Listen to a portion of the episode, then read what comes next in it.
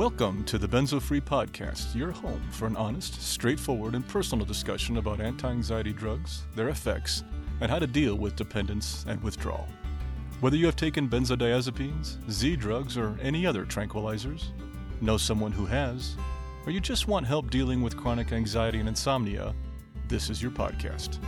I'm your host, D.E. Foster, author of the book, Benzo Free, The World of Anti-Anxiety Drugs and the Reality of Withdrawal. I'm so glad you joined us today. Please stick around and let me bend your ear for a few minutes. It just might feel a little better on the other side.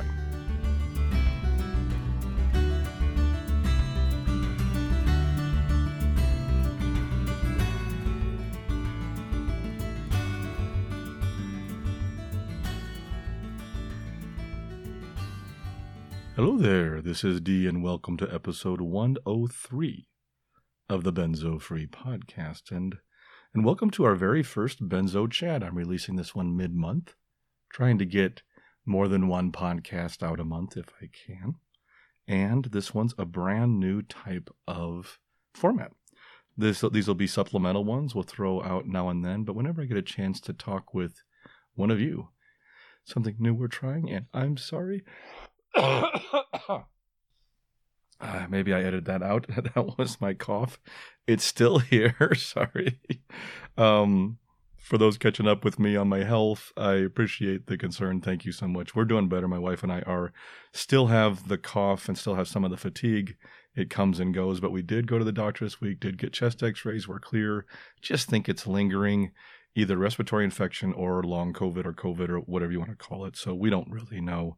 In spirit, we're doing great. We're back home again for a while and things are better. And I'm really excited about it. I'm excited about sharing these with you. I'm excited about doing more. In fact, I may have just signed up some really good guests for our road trip coming up to the Carolinas. We will be going back to... right on the border of North Carolina, South Carolina, I think it's Ocean Isle or something like that for my niece's wedding around Labor Day. So we'll be heading out a week before, late August, and coming back that week of Labor Day to get back home and hopefully doing maybe a little sightseeing along the way, but also maybe a little recording along the way. I have two doctors actually lined up already to talk to in Nashville. I'm really excited about that. Got to get that scheduled. And also, you know, if you're interested in being part of this show and doing a Benzo Chat like the one we're presenting today, please just reach out to me and let me know. Our road trip on this one is going to be between Colorado and the Carolinas. So we'll probably hit Kansas, Missouri, maybe southern Illinois, probably into Tennessee, maybe in a little Kentucky, and move on to the Carolinas, and that's probably most of what we're going to catch there. On the way back, we might go a little north and might even hit West Virginia, maybe a little bit of Pennsylvania, into Ohio, because we might go back up there and visit my wife's sister's family up in Ohio, and then come back through Ohio and Indiana, Illinois, probably Nebraska, and on the way back home. So just in case you're on that tour somewhere late August, early September, and you'd like for me to stop by and record a conversation about benzos. This is really low key. There's really no set agenda. In fact, that's what's great about these two that I've recorded already is each one was completely different and on completely different topics. And that's what I like about it. So I'll get into that in a second. But if you're interested, just send an email out to me, or you can fill out our feedback form at easinganxiety.com/feedback. And that would be great. The second one we have coming up, I'll be releasing another one of these. It might be first of the month. It might be later this month. I just don't know when I'm going to get to it. It's still trying to balance out my workload, but I'm doing better with that. Hang on one second. The lovely cough. I didn't want to put a cough drop in my mouth because that's just going to create extra noise. So trying to work through this without coughing too much. But the second one coming up is really going to be interesting too, because... that one I recorded in Iowa with one of our listeners who's become a good friend of mine. We've chatted back and forth several times. And Shanna and I, my wife and I, met with him and his wife on their patio. They had some cookies and some drinks, and we sat out there and we just chatted about life as benzo people and as caregivers for benzo people. And it just flowed and it took off. And we could have talked for like 3 or 4 hours. And that will also be coming out soon. And I think it had a lot of good content in it. And it's a totally different take on things. So please, please look out for that one when it comes out. But today's is actually from my friend Rob in Oklahoma.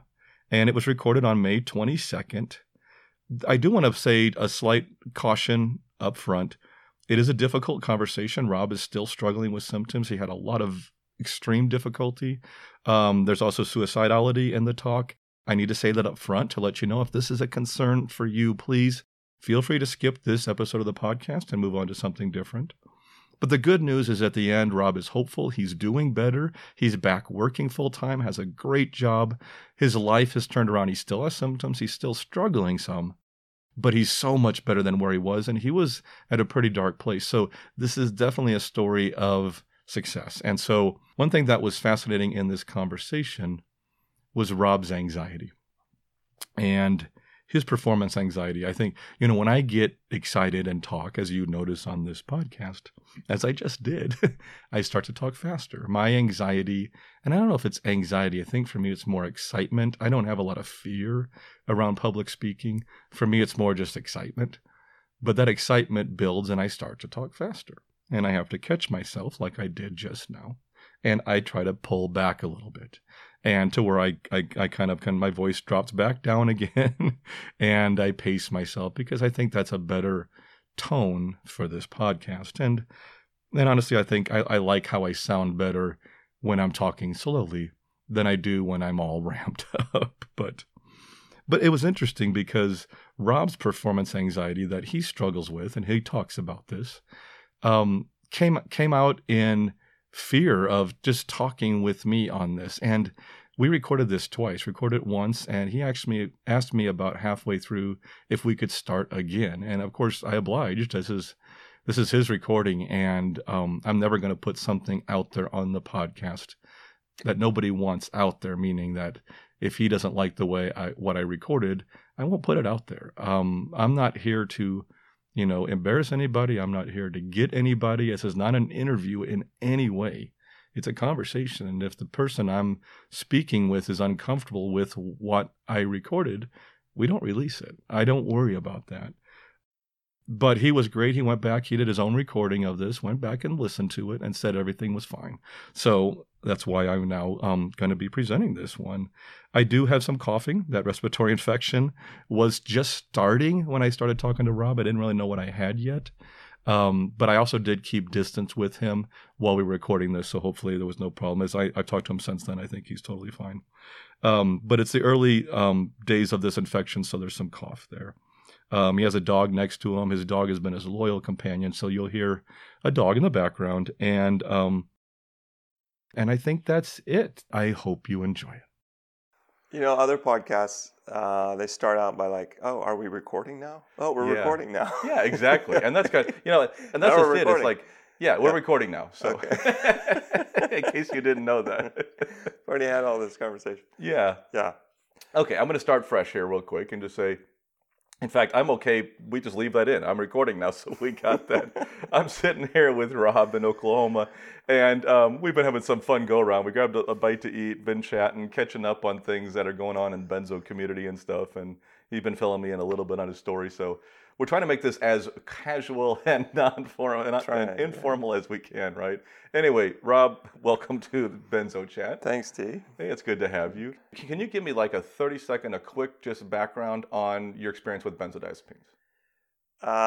Sure. So I took benzos for about 12 years. So I was a long-term user. I had used primarily Xanax on kind of an as-needed basis for performance anxiety.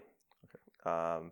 So I really started taking it in grad school. And then just continued to take it because it was so helpful. Okay, gotcha. See, that's all I need. Yeah. Yeah. And how long now have you stopped taking it regularly? I've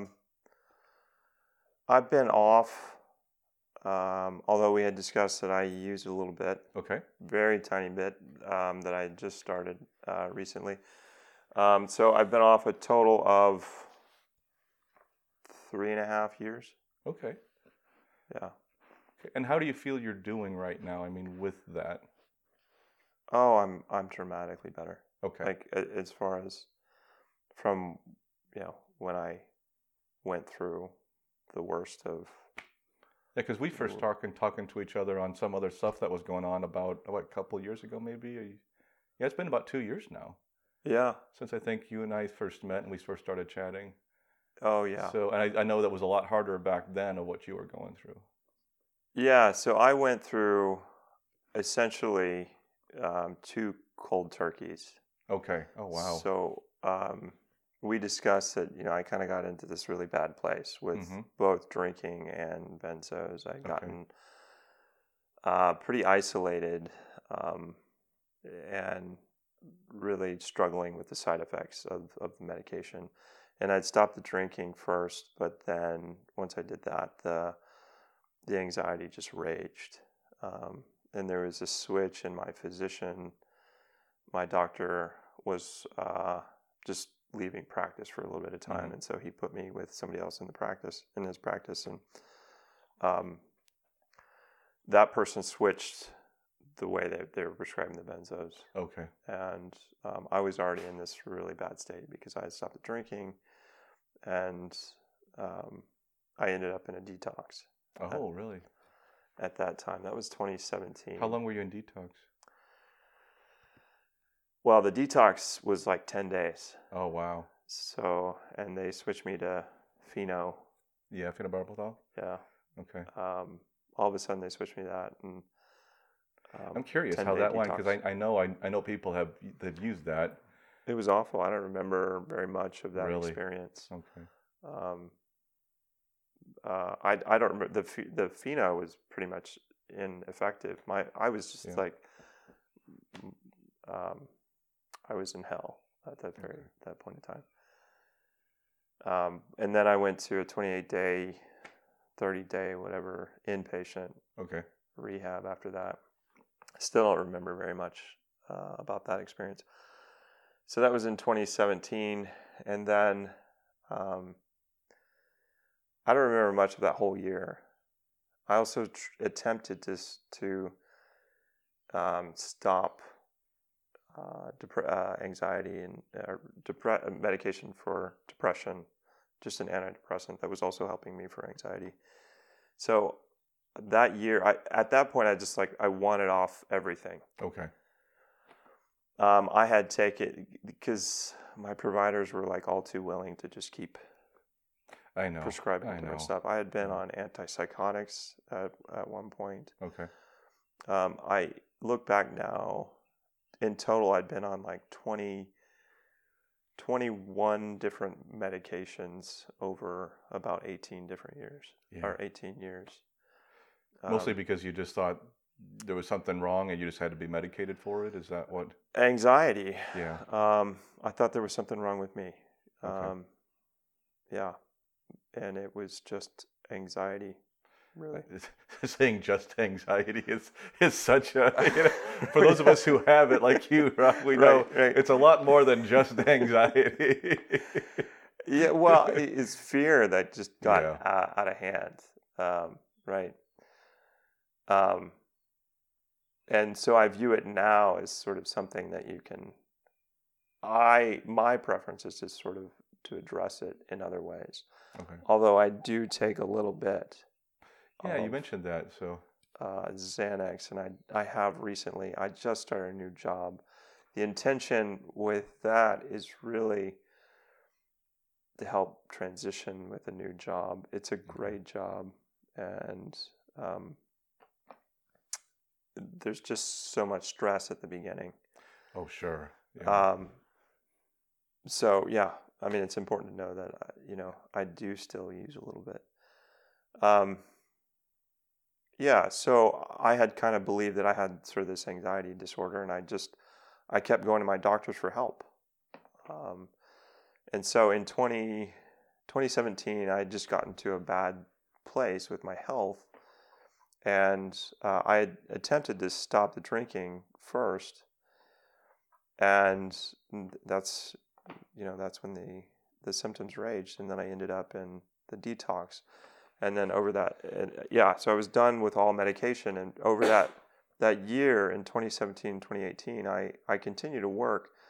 I don't remember much of it. My doctors I still had just awful symptoms. So I kept telling them about my doctor. I kept telling them about the symptoms. At one point, they wanted to put me in inpatient. Right. And I was like, that's a bad thing. I don't want to do that. I don't blame you. I didn't think I was that crazy. Sorry. But so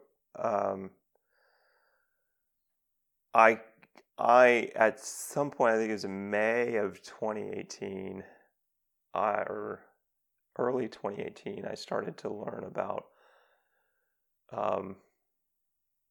somehow I found out through online, I was like looking for help. Like how do I, because my doctors, I just, it seemed like I was just going down a rabbit hole. Right. And I was losing my sanity. I was in such a state of fear. I was also trying to get off the medication. Where did you first find help? What did you first find? Somewhere online between 2017 and 2018, I found Laura Delano. Oh yeah. Delano. Mm-hmm. She was doing a psychiatric withdrawal medication workshop in Western Massachusetts. I was in Boston at the time. Mm-hmm.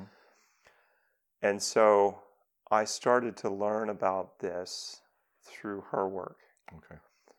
And in the summer of 2018, she offered that workshop.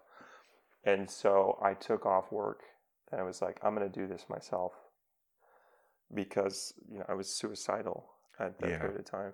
So I knew I was like actively planning. I was wondering. To take my life. So it was like I was just in a state of paranoia, intense fear, panic, the worst. So I found out about how to do it, and I still didn't know anything. But I took her workshop, and I didn't fully process everything. But I took off work. I went close to where my family is, back in Oklahoma, and asked for help, and withdrew myself. And I still did it way too. So back up. I had to go. I asked to go back on the medication because the symptoms were just so bad. And when I went back on the medication, I could tell I took Klonopin at that time. Right. And it's still, it was causing problems. Right. And I knew I had to get off, take myself off. So I did take myself off using Laura's methods. Okay. But I went way too fast. Actually, I should say that. I still took it off. I went off over a month. And I was around family. I moved back for support. And so this was just horrific. Like this was, I don't remember like that. Yeah. It was essentially a second cold turkey. Yeah.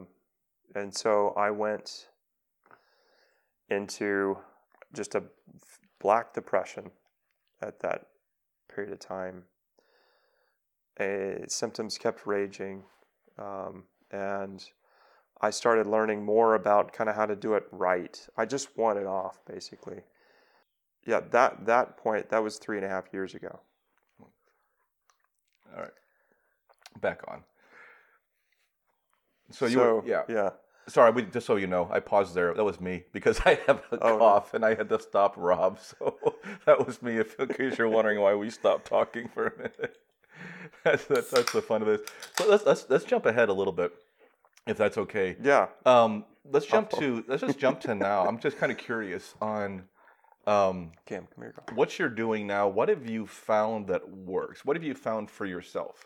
And I'm not saying this is for everybody, but what have you found for you that has gotten you to a state now where you can return to work, where you can, still function to some degree in society? What has gotten you to that point?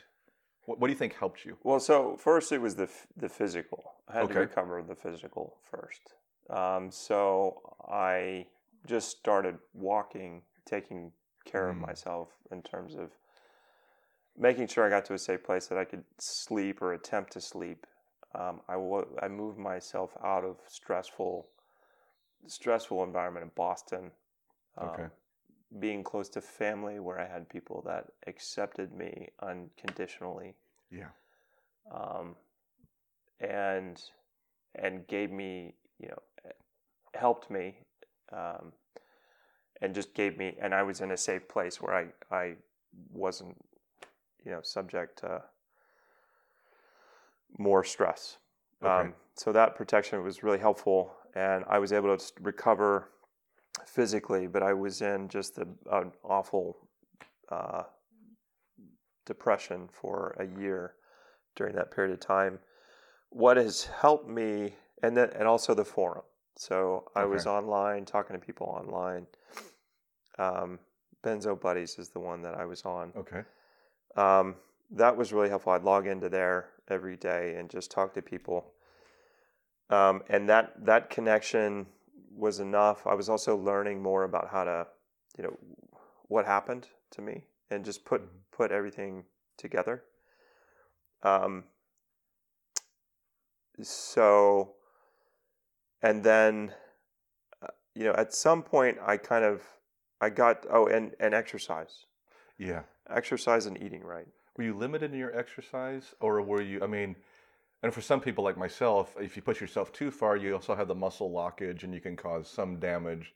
Did you have to find a balance of what was right for you, or did you have limitations at all? I didn't experience any muscle locking or any muscle damage. The more vigorous the exercise, actually, the more therapeutic. More benefits you got? Okay, great. But it did activate me a lot. What do you mean by that when you say activate me? Made it harder to sleep. Okay. So I exercised earlier in the day. Okay. Walking was the best because it wasn't too vigorous. But if I went really vigorous, running, I like to run. If I went running, especially running too late, then it would keep me up. And then switching to a really healthy diet. So when you said keep you up, did you notice it just through insomnia, or was it like akathisia? Were you having inner restlessness too, or what was it that? How did you recognize it? You just weren't sleeping? Yeah. Okay. It was harder to get I wasn't sleeping well in general at that period of times, but it would be worse. So I'd get 3 hours instead of my 4 to 5 hours. So the duration of sleep, like you would wake up early, even earlier than normal, or?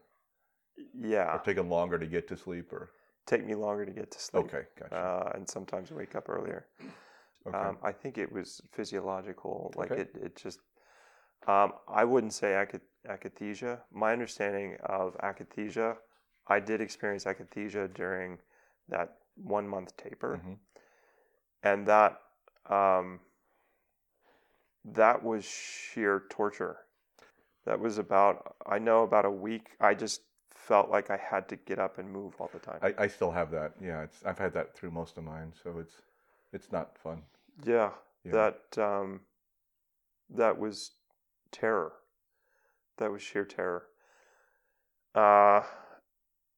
And I didn't understand what was happening to me. I just had to move my legs. I had to get up, and I have a little bit of that now. It's not to that degree. Like that was so clearly a defined period of time. So I always kind of associated that with akathisia. So I'm not sure it matters too much, but I have felt a little more activated, just more anxious. You know, when you have a more anxious day, it's a little bit harder to fall asleep. Yeah. So exercise could activate me a little bit more, and it would be harder to fall asleep. Overall, though, the benefits of exercise outweighed. I agree. Not doing it whatsoever. So everybody can usually do something. Yeah. And the thing is, do what you can that your body allows you to do, but you got to do something because, I think exercise is key. In my experience, it was very critical to healing. And I knew I didn't want to just lay there. It was very hard not to stay there. Like, I had to force myself to get up and do it. But, once I did, it felt better. So you had exercise. What else do you think helped you get to this point? So the diet, the food. Okay. So what diet did you find that worked for you? Well, I had a terrible diet when I started, and I didn't understand the effects, like sugar in particular, had on me. And I would, part of my story too is I have issues with food, in particular sugar, and to deal with some of the side effects at the worst points of time, I would use food to kind of put myself to sleep. Gotcha. So food and alcohol, basically, to put myself to sleep, to deal with a lot of the more difficult side effects. So when I, made the decision to come down here and try and do this myself, at the same time I knew, things like diet and exercise, common sense things you hear. So that's what I tried to implement. And I discovered this issue with sugar, especially if I ate a lot the night before. I just feel suicidal in the morning. Okay, so it had a direct effect on your person, on your thoughts. Oh yeah. Okay. Yeah. The intrusive thoughts would scream a lot more. Okay. And I would, I'd actively wake up feeling suicidal, telling my family members that I was around. It's just like, I can't, I think it's the sugar.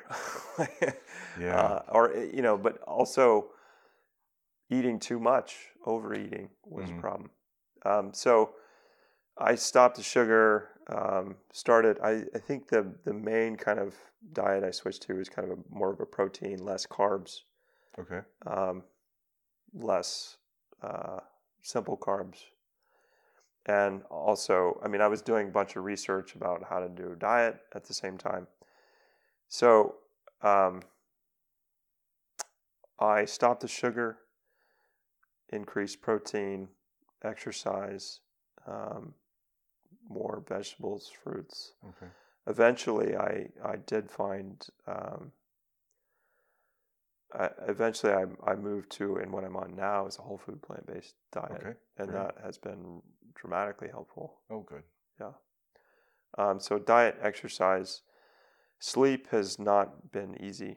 Sleep has slowly been coming back. Okay, so it's slowly coming back. So what do you average a night, do you think? Right now I'm averaging between 5 and 6. Okay. So it's still. And what were you at maybe the more difficult times? None. Okay. So no did you have repeated nights where you had zero sleep? Not maybe like really right when during that month taper. Yeah. But it wasn't uncommon for you to have sleepless nights. You're right. Okay. It wasn't sustained for a long period of time. Okay. 2-3 nights, sometimes really bad in a row. But ultimately I would, I don't know, averaged about 3 hours for maybe a few months, and then it started slowly getting better. 4 hours. Yeah. 5 hours. But it's it's really been terrible. I think it still persists today. Yeah. So, I know. I had a bout of it just before I went on this trip. I'm sure it was some of the stress was just getting ready for the trip and trying to get work done. Also some anticipation, I think. Yeah. But yeah, I had one sleepless night, and then the next night was like 3 hours. And mine isn't frequent as I think that is anymore, but I still have those bouts. What do you average? Right now I'm averaging probably 6 to 7. Okay. I've never really gotten past 7. Okay. But then again, I don't know that I was much past 7 before. Okay. I don't think my wife requires like 9. Yeah. She's good at 8.5 to 9. I've never been an 8-hour sleeper, so I'm more. I was before all of this, but I think I was sleeping a little too much before, actually. I don't know. I also experienced insomnia. I've seen sleep doctors, and I had a sleep study done. I used to have sleep apnea. As far as I can define it now, I do wake up in the middle of the night and, for a couple hours, and sometimes you said you used to, so you don't still have to deal with sleep apnea, or is that? I lost so much weight that helped significantly. Yeah. Yeah. I had the same problem. I snore a lot, and I know there's complications there. And when I lose, when I get under a certain weight limit, it usually goes away. So yeah, for me it was definitely obesity. Yeah. I was not healthy, and so that's part of my story as well. Is I lost all of this weight. I lost a lot of weight. Yeah, that's great. I just gotten to a really bad place. Well, do you feel like during this whole, we kind of have to? It helps so much when you talk. Oh, it does? That's okay. You're just having trouble talking.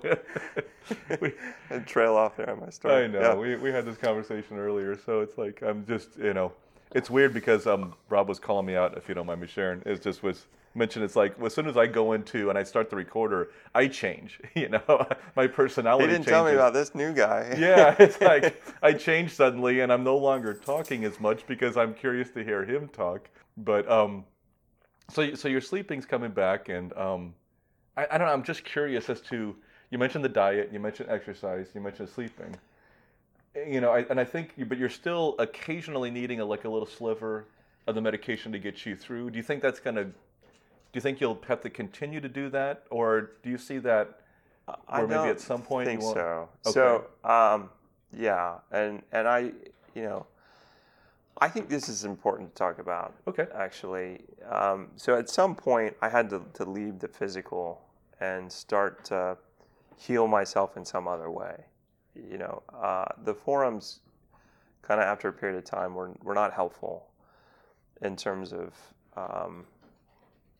that seems to happen to a lot of people. I mean, a lot of people at some point, I did too, have to pull themselves off.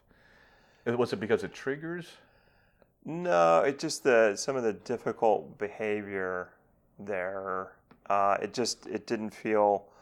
I know that the moderators did a great job. They do a great job. Yeah. And there's a lot of wonderful people on the forum, but I think at some point the healing for me, and I don't mean to be critical at all of anybody on the forum. Or any of the forums, mm-hmm. That conversation was not helpful to me. I think this is great to talk about. I agree, and I think we've both seen that. Yeah. Before online, I've seen it too, where it can be helpful for a while, but it also can be detrimental. I needed positivity. Exactly. At some point, I needed hope. I needed positive, healthy connections, and I didn't want to live in kind of my anger. Yeah. Toward, what I went through. Oh, that's a great one. I'm glad you brought that up, because that's what I've seen a lot of, and this is what I think is interesting. I'm interested to get your take on it. Is that, and now, God, it's funny. You just did this, and I just did it. Losing train of thought. Oh my God. How often do you hit that wall? No, this is perfect, because a lot. I mean, I just saw you do it, well, and now I just did it. Sure. And I was actually in. I told you about the CME training I did with Dr. Huff, with Christy Huff, last week. And right in the middle of it, she had that. Mm. And I almost jumped in to help her, because I saw in her what I get all the time. And you hit that wall. Yeah. And you hit a wall, and you cannot think of what got you there or what the next thing is you're going to say. And you hit that wall. And do you see that now? Do you think that's related? Is that... I think this is interesting to talk about, so... Yeah, I do. It happens more in stressful situations. Yes. Certainly, when I would be presenting in front of people, my mind can go blank. I think it's not unlike anybody else that kind of has. I can only speak from my experience, so it occurs much more frequently because of what I've been through. Yeah, I experienced it even before, because I'd just be struck with. Like a panicky feeling. Yeah. I get flustered in mid-sentence when I'd be under a lot of stress, or even if I felt like anger, or that was sort of the root of why I took the medication in the first place. So I think it happens more often, for sure. But it's not unlike, it's not like it came out of the blue. It's just so much worse. No, it does. And I agree with everything you said. It's just something that I've seen, and I can see in people. And it seems, I'm trying to find, like you also have a scientific background. I'm trying to find those commonalities. you know how it is, the groupings of symptoms and the ones, and sometimes our symptoms, like cognitive dysfunction, shows in a very, what's the word I'm looking for, in a unique way, in a way that, is tied to anxiety, but is on an extreme level, an extreme state. You know what I'm saying? And absolutely. I mean, I think that's the, I think the profile is of that, those issues, like decreased ability to focus. Yeah. Definitely. Forget in those moments, that those cognitive issues I think you're referring to, I think kind of happen in people who are in who've never had a benzo and have a really heightened state of fear or anxiety. Experience something similar. Yeah. Yeah, I mean, agree. Or when they're under a lot of stress, or they've been through some trauma or something, they have a harder time focusing. They can't hold their attention on things, and I don't think it's dissimilar from that, but certainly it's been exacerbated, and it's sort of altered our state, our baseline, maybe. I'm not sure. That's a good way of putting it, I think. I think that's appropriate. I'm certainly better than when I went through the worst parts of withdrawal. But I've never gotten back down to where I was before. Exactly, yeah. And I think I'm the same way, which is... And of course, I always want to try to give... You talked about the hope and being on the groups, and you want the more positivity. And that's one thing we always try to focus on the podcast is... hey, we're going to heal, and we are healing. And there's evidence that you're healing, I'm healing. But it's always the push of, will I get back to where I was before? And I don't have an answer for that. Yeah. And I don't think any of us do. We don't know that there may not be a permanent change in us that may not heal. But I don't want to be negative. It may also be very minor. It may not be a significant life thing. It might just be a very minor, adjustment.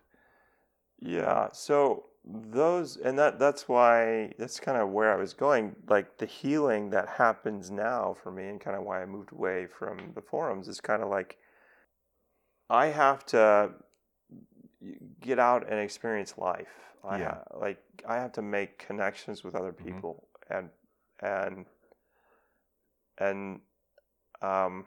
I've used a whole host of resources and other support communities outside of the benzo community to start to heal myself away from the not just the physical, but the emotional, and even for me the spiritual,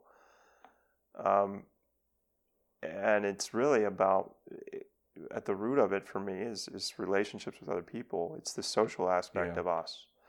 And so the more I can sort of get out of myself and get out into the world and live with others, and sort of experience things like hugs, connections with other people. Even though it's challenging and hard sometimes, you need to do this too. Yeah, the more I do it, the more I start to live life and get outside of me and let go of some of that, the better I feel. And when you're referring to the forums, like they're not on that plane, they're kind of still focused on the anger or something you were saying earlier? Or? Like the physical. Okay, I got you. Scientific, but there's a lot of, there's a lot of very strong opinions on the forum, and people just bickering or and I even started engaging in some of that. So did just I for like a little while. Differences between like, well, no, it's actually this way, or here's what I know from my experience and background. But so at that point, it becomes less helpful, and it's more about, okay, I notice that I'm engaging in this behavior, or this behavior is going on in the forums. I've gotten to the point where I've healed myself enough physically. This seems to be about, this is no longer helpful, engaging in this behavior, and sort of moving away from that.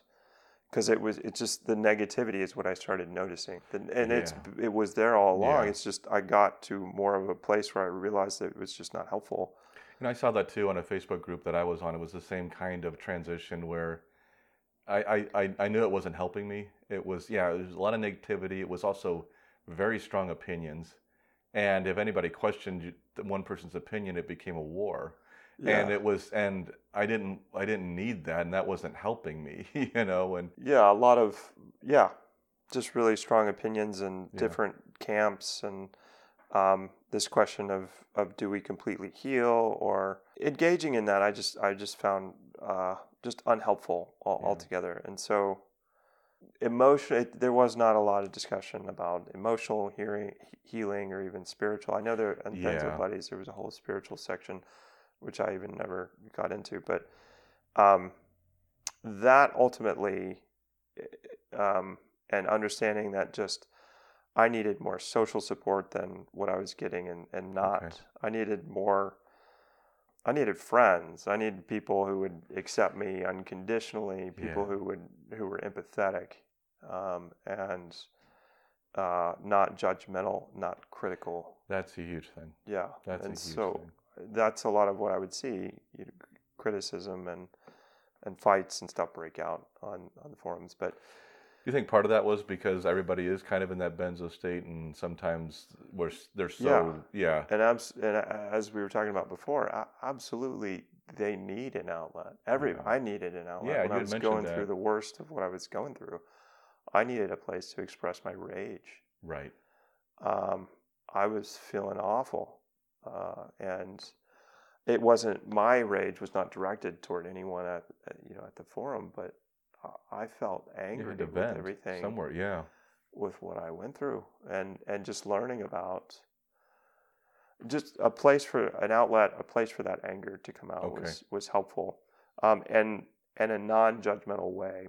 I got you. And I did find that initially at Benzo Buddies. There's wonderful people on the forums. Absolutely, yeah. That would just write supportive posts no matter what. But after a while, and then I try to do that, and engaging in that, I think, is the healing aspect. So I think that's great.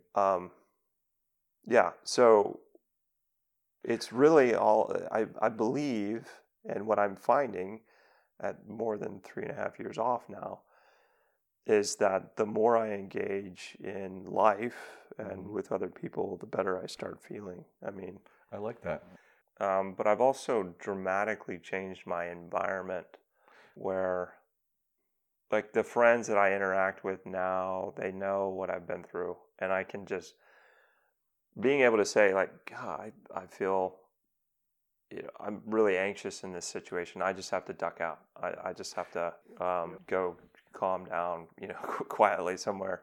That's helpful, and not feeling judged. But yeah, if I feel trapped and locked in a situation, and I have to kind of grin and bear it, then it kind of grows, and it gets worse and worse and worse. You kind of got to find that sweet spot where you do have a little bit of exposure, and you can sort of start to desensitize yourself and challenge yourself a little bit, but not over. Yeah, what you just mentioned, my wife and I do. We have the, we kind of, she knows that if I need to go off by myself, especially like when her family comes over and it's a real social. And I used to be, I guess I'm an introverted, extrovert, or whatever. I don't know. My nephew said I'm an ambivert. I don't know what that means. Okay, I've heard that term. Recently. Yeah, exactly. Because I re-energize introverted, but I'm very comfortable extroverted pre-benzos. Now, during my recovery, I had difficulty in social situations. And the nice thing was establishing that with my wife and saying, hey, we learned quickly that sometimes D just has to walk away. And sometimes it's only 10 minutes, and I can reframe, I can breathe, I can do a few things, and I can go back and get back in that situation again. But I think that's where, like with your family too, is people who love you unconditionally, as you mentioned, who you can say, hey, I'm going to need this sometimes. Yeah, that's a beautiful thing that you, you have that support. That's wonderful. The non-judgment, the acceptance, no matter what, and people are not perturbed by it, and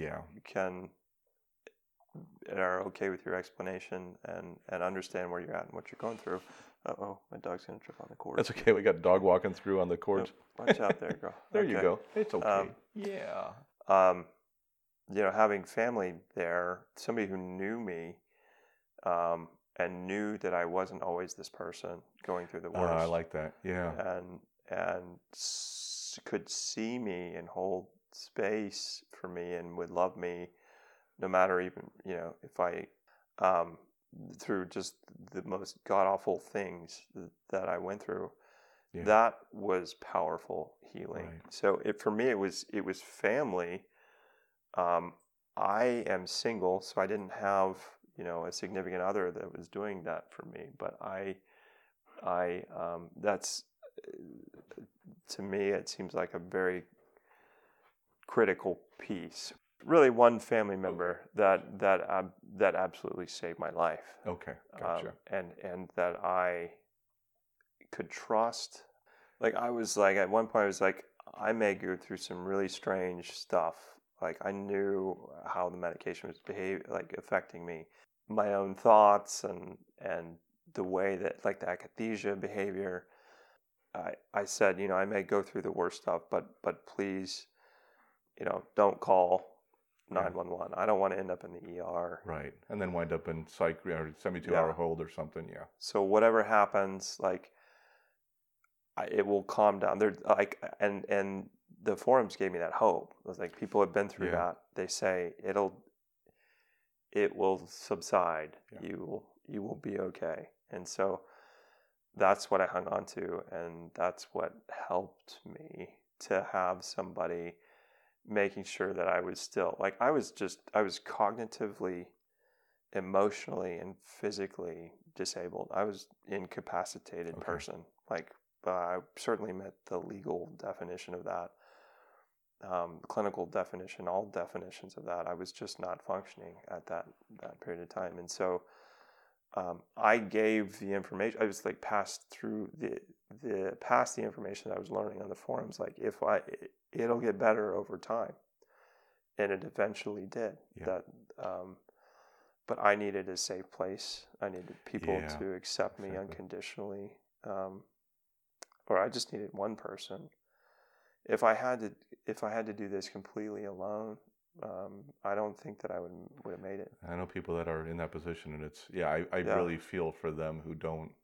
I was blessed having my spouse who stuck with me through it, and I know that's not the case for a lot of people. Yeah, it's so heartbreaking. It is, and that's why the forums are so critical too, because I believe people can, through connections that they make on the forum, or even through Facebook, or what's happening now with everything online, the videos. Yeah.